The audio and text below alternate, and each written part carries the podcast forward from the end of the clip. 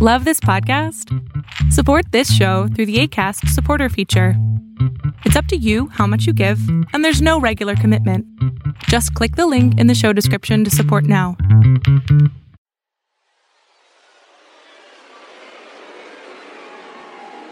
This is the Horror Shots Podcast.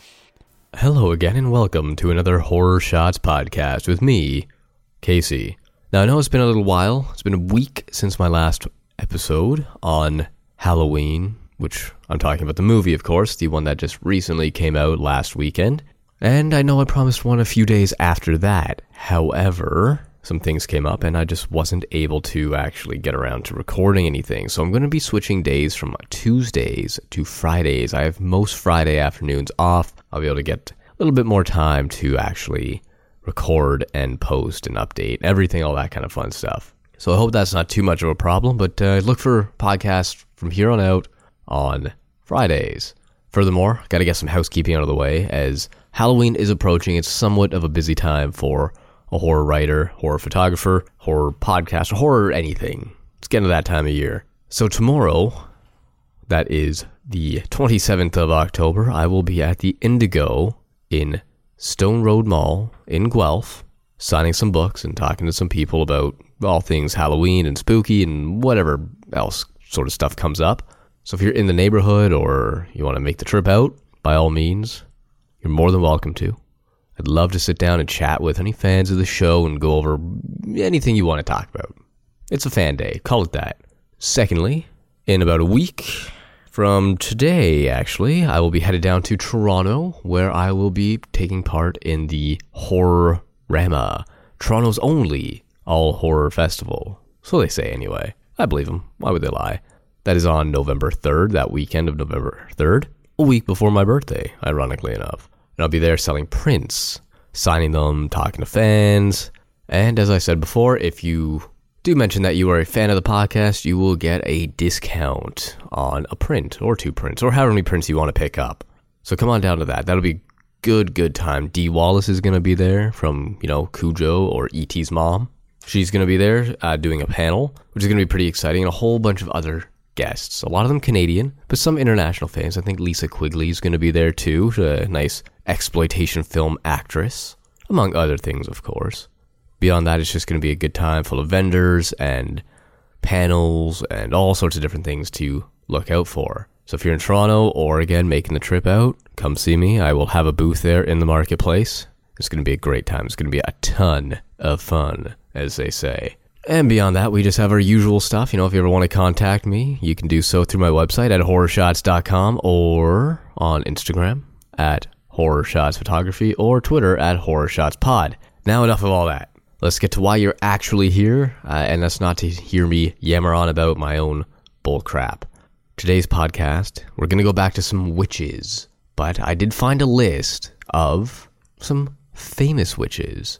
Most of this information is going to come from owlcation.com, where they have a list of some of the most famous witches to have ever existed. Or, now, not every single witch on this list has been proven to be alive in actual history or proven to be a witch because it's not something that can be easily proven as we went over in our Salem Trials podcast. But nevertheless, let's kick the list off with maybe the most famous one to have ever graced the pages of any sort of legendary book, and that would be Morgan Le Fay in the 6th century. Some may know her as Morgana. Morgan Le Fay has been depicted as the evil nemesis of King Arthur of Camelot. However, like many other famous witch stories, this depiction has been wildly misconstructed. While Morgan Le Fay's existence cannot be proven, those who believe in King Arthur's legend believe her and Merlin's existence. Merlin, obviously, being a wizard. But who was Morgan Le Fay? Morgan Le Fay, also called Morgane by modern day novelists like Marion Zimmer Bradley, was said to be King Arthur's half sister and would eventually and unknowingly bear King Arthur a son. She's famous because of her direct association with the Isle of Avalon and with England's ancient pagans, the Druids.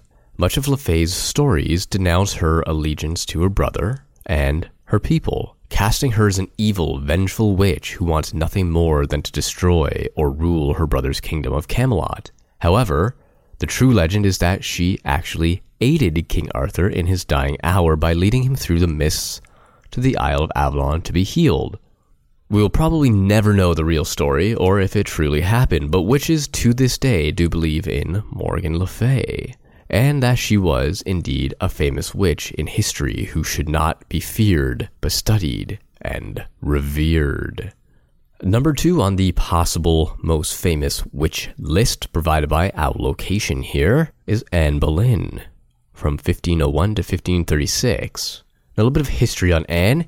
She was the second wife of the infamous King Henry VIII of England during the 16th century. There are many scholars and non believers who say that Anne Boleyn was not a witch, but if we are talking about whether Anne Boleyn was a witch because of her wisdom, well, it's a high probability that she was. Throughout her years as Queen of England, Anne Boleyn became very educated and very intelligent. Despite the rumors of later accusations of treason, adultery, incest, and eventually witchcraft, which led to her beheading, Anne Boleyn is now considered one of the most influential queens in English history. But the question is, was she a witch? Now, she was incredibly strong, both physically and strong of will. She was very intelligent and very, very wise. She had a very intense desire to appease her husband and her country as well. Now, many people may always just focus on the accusations, such as the incest, adultery, and witchcraft. And if you believe those, then absolutely she would be one of those heinous witches that probably would have been hung at the witch trials. But, as history has taught us, it's often 2020 in hindsight, meaning what she did for her country was probably more than most queens have ever done. And it's fascinating. And if she was a witch, which some accounts do have her as, then by God, she made it to the top. Good for her. Number three, we have Aradia. Now, Aradia is a witch whose story originates in the country of Italy. She's the main character in Aradia, or The Gospel of Witches, a book written by Charles Leland in the late 19th century, considered by many to be an early and reputable source on the subject of witchcraft. The authenticity of this book is still debated, but it has aided in the resurgence of paganism in the 20th century. Supposedly, Charles Leland was handed a book by a woman who lived in the Tuscany region of Italy named Madalena. And it was with this help of this book that Aradia, or the Gospel of Witches, was composed. If one is to look at Aradia as she is presented in the Gospel of Witches, one would believe in Aradia as a sort of goddess of witches. The actual basis of Aradia's story in Leland's book is her birth from the goddess Diana and the god Lucifer. Her followers were supposedly a group of witches that had served since the 12th century using Aradia's knowledge of witchcraft to fend off the Roman Catholic Church's attempt to wipe out paganism from Tuscany. Was Aradia a goddess of Italian witches, or merely a powerful witch from the 14th century? It was believed she was a witch who had a strong following since the 14th century, but others believe Aradia was more of a goddess and more than a mere witch. Number four, we have Marie Laveau from 1808 to 1881. Marie Laveau is the most famous voodoo practitioner of all time. She was born a free black woman in New Orleans in the mid 1700s and became the most well known voodoo priestess in 18th and 19th century Louisiana. She's often referred to as the Voodoo Queen. What is Marie Laveau famous for, you may ask? White and black folks alike would come seeking Laveau for treatment for various ailments in areas of health and love. It has been said that Laveau was a devout Catholic and would attend Mass religiously. However, she was also an advocate for the voodoo religion, believing and practicing voodoo with the aid of the Loas, voodoo gods, and being well versed in the art of intuition and seership. All three classes of New Orleans society would call on Laveau in order to acquire some unknown information or to will into being some desire such as health or beauty. Laveau lived well into her 90s, though some claim she died earlier than that. Her supposed grave is in New Orleans' St. Louis Cemetery, number one, and gets more visits on Halloween than Elvis Presley's very own grave. This famous witch may have been a voodoo queen or priestess, but she was also a very wise woman, and she knew her craft very, very well. Next up, we have the one and only Gerald Gardner from 1884 to 1964.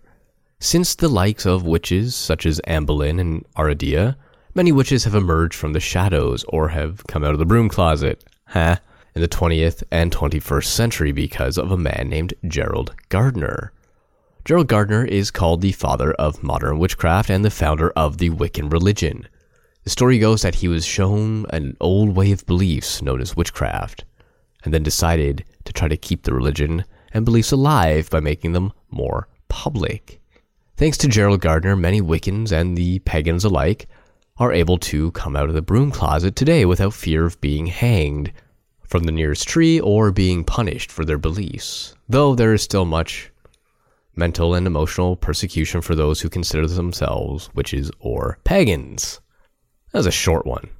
Next up, we have Sybil Leek from 1917 to 1982.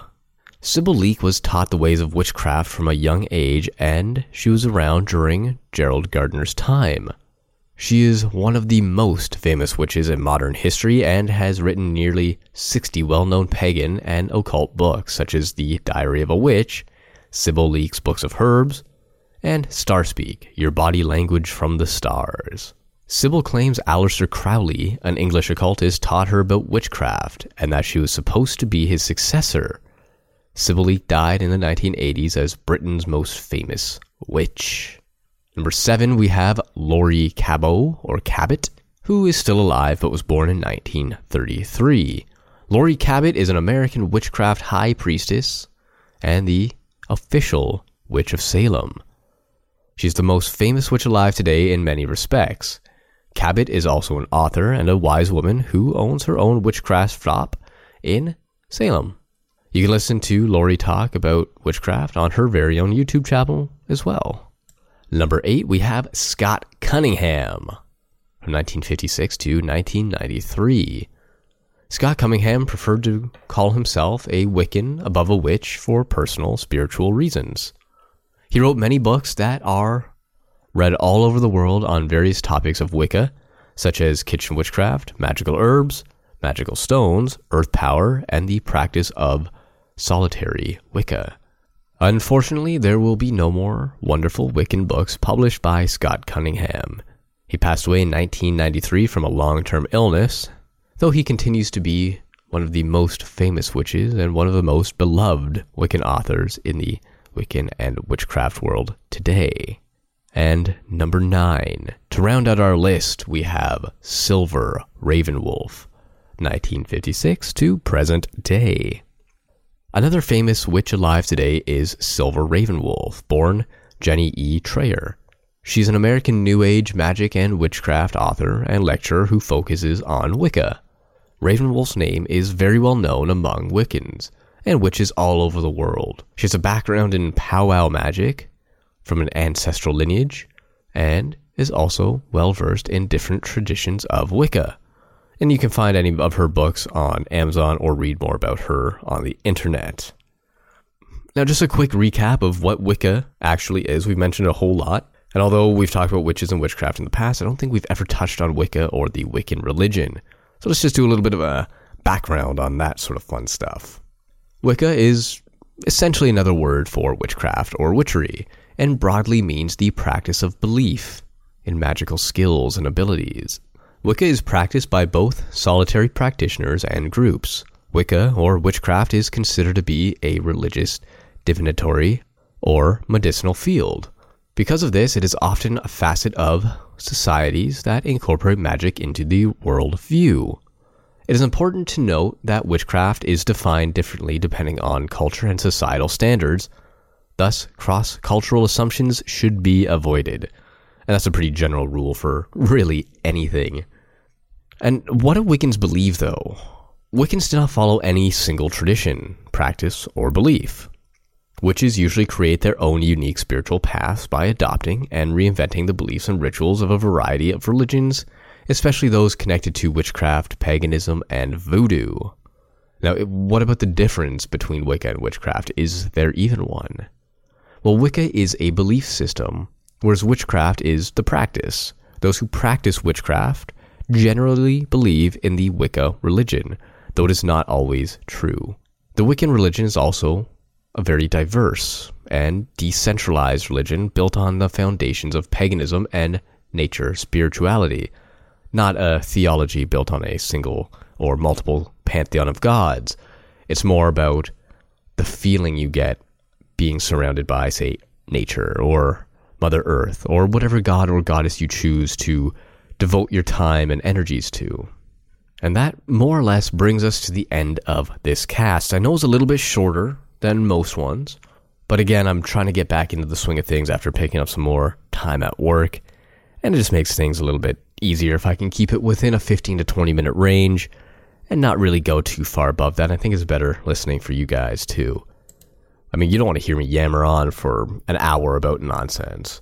Though I would gladly yammer on that long if you guys have some stories for me to tell. I'm always open to hearing some spooky stories that actually happened. Now, I know I've had some people come to me and say that they have some stuff, but they don't want to write out an email. It'd be better if they could talk to me, either in person or over the phone or something like that, which is great. I would love to do that. I just got to figure out a recording setup for that as well. And then we can get that kind of thing going.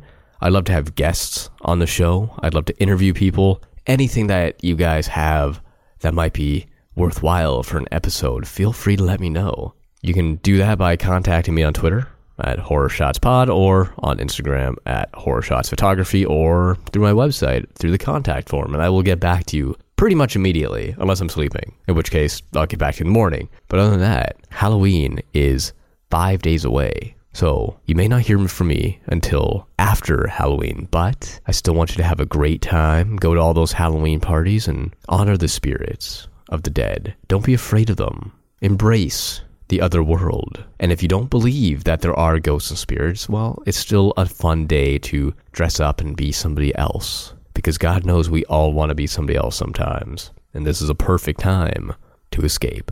Until next week, happy Halloween.